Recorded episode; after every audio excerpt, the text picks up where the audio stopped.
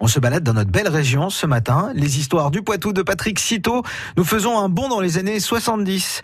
Euh, il y a 45 ans aujourd'hui, Poitiers recevait la visite du président Pompidou peu de temps avant son décès. La journée du 24 janvier 1974 restera dans les annales de l'histoire poitevine. Le président de la République, Georges Pompidou, est alors en visite officielle. On ne sait pas encore que ce sera une de ses dernières. Mais alors comment se déroule cette visite? De nombreux Poitevins ont fait le déplacement pour assister à cet événement. Ils sont ainsi près de 5000 à être massés devant l'hôtel de ville de Poitiers. Il est près de midi quand Georges Pompidou prend la parole pour prononcer son discours. Une allocution importante sur le plan national et international. Pompidou évoque ainsi le désordre monétaire international et la position du franc. Il enchaîne avec les différents aspects de la crise du pétrole et ses conséquences en ces termes. Tout ce qui dépend de l'énergie doit devenir plus cher. L'heure n'est pas facilitée, mais à la rigueur, nous devons avoir des vues un peu plus lointaines. Au total, la France connaît des difficultés et en connaîtra. Nous pouvons utiliser les circonstances et d'un mal en faire surgir un bien.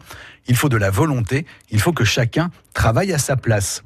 Mais l'état de santé du président marque également la journée. Pompidou fait en effet un malaise à la préfecture devant quelques élus et le préfet de l'époque, atteint de la maladie de Waldenstrom. Le président paraît ainsi affaibli. Et depuis quand est-il atteint par euh, cette maladie? D'après le médecin Jean Bernard, il est atteint depuis 1968. Il est ainsi probable qu'il soit au courant au moment de sa victoire à l'élection présidentielle en juin 1969. Son état va en s'aggravant. La septicémie, une infection généralisée, envahit son organisme. À partir de l'hiver 1973, il se retire dans son appartement de l'île Saint-Louis. Il est alors placé sous une assistance médicale permanente. Le 7 février 1974, un communiqué officiel signé par le médecin personnel de Georges Pompidou informe sur la santé du président c'est une première dans l'histoire de la Ve République.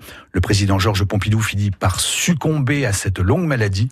Il décède finalement dans son appartement parisien du 24 quai de Béthune le 2 avril 1974 à 21h. Une histoire à retrouver sur francebleu.fr.